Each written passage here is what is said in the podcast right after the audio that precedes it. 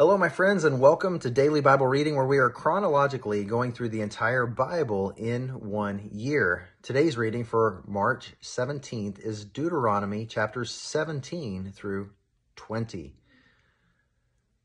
More instructions for the Israelite people. And I love these because we see the character and the care of God for his people in each of these instructions chapter 17, it says that when you catch somebody in idolatry, you need to deal with it swiftly and harshly, but the rules are set forth. You can't take the testimony of just one person.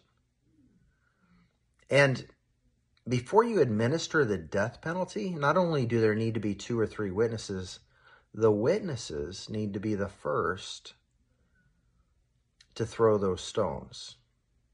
It's like the witness, the one who testified and said this person is guilty, those two or three people, they need to be the ones to flip the switch on the chair.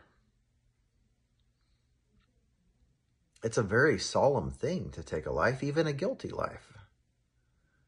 And it's just as solemn to condemn somebody, to testify against somebody if you know you're the one who's going to be taking their life.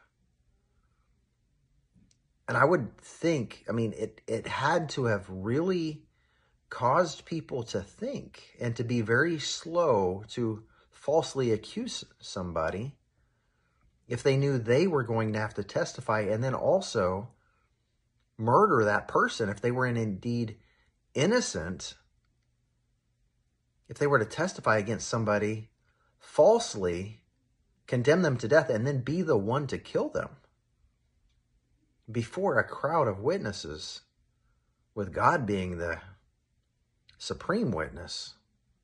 That would take a very wicked person. And I have a feeling if somebody was that wicked to lie, conspire to lie, and then kill somebody in cold blood, I'm thinking like they would probably already be known to be a liar. So I see it as a kind of a, a defense mechanism for to make sure that people aren't unjustly accused and charged. I don't know. Appreciate your thoughts. Later, it talks about appointing a king. Moses says, You have to, and this is God speaking to Moses, Moses relaying it to the people. When you have a king, make sure he's one of your own people. Make sure he doesn't get super rich. Make sure he doesn't send you off to fight in foreign wars for his own wealth, to make himself richer.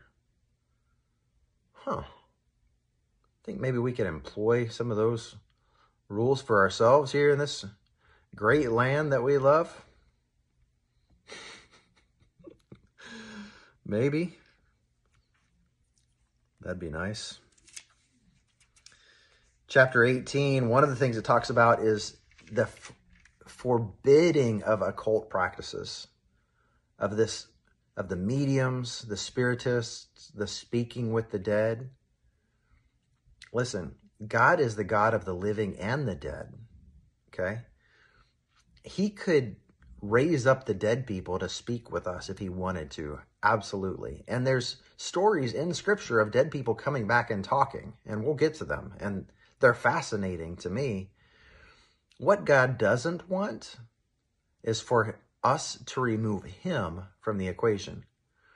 And when people dabble in witchcraft and seeing spiritists and mediums and fortune tellers. It's trying to get to spiritual truth, right? People are seeking like, how is our loved one doing? How what's going to happen in the future? Legitimate questions, but taking God out of the equation. That's why God hates it. He's like, come to me. Just come to me. I have the answers. Just come to me.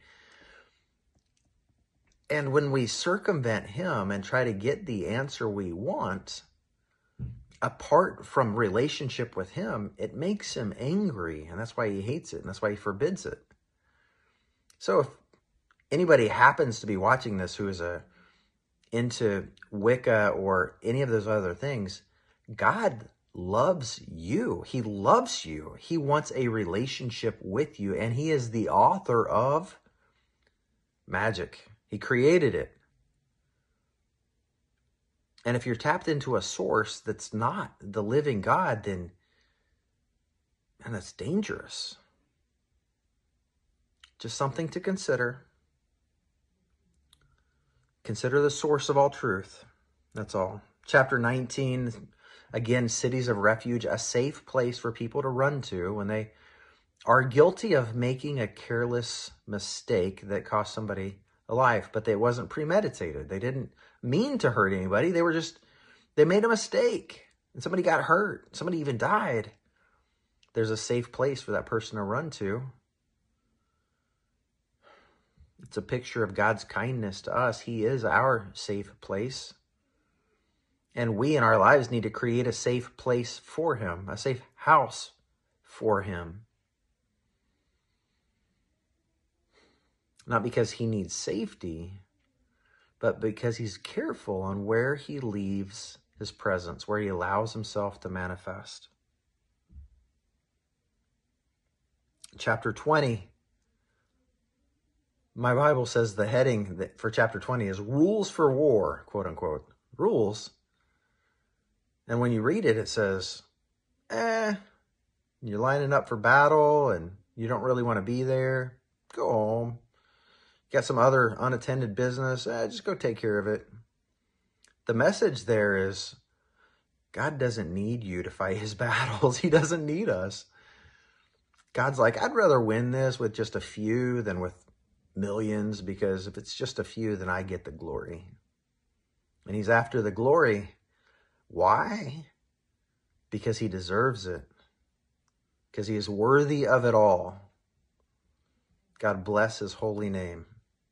My friends, thank you for being here with me. This has been a short discussion on Deuteronomy chapters 17 through 20.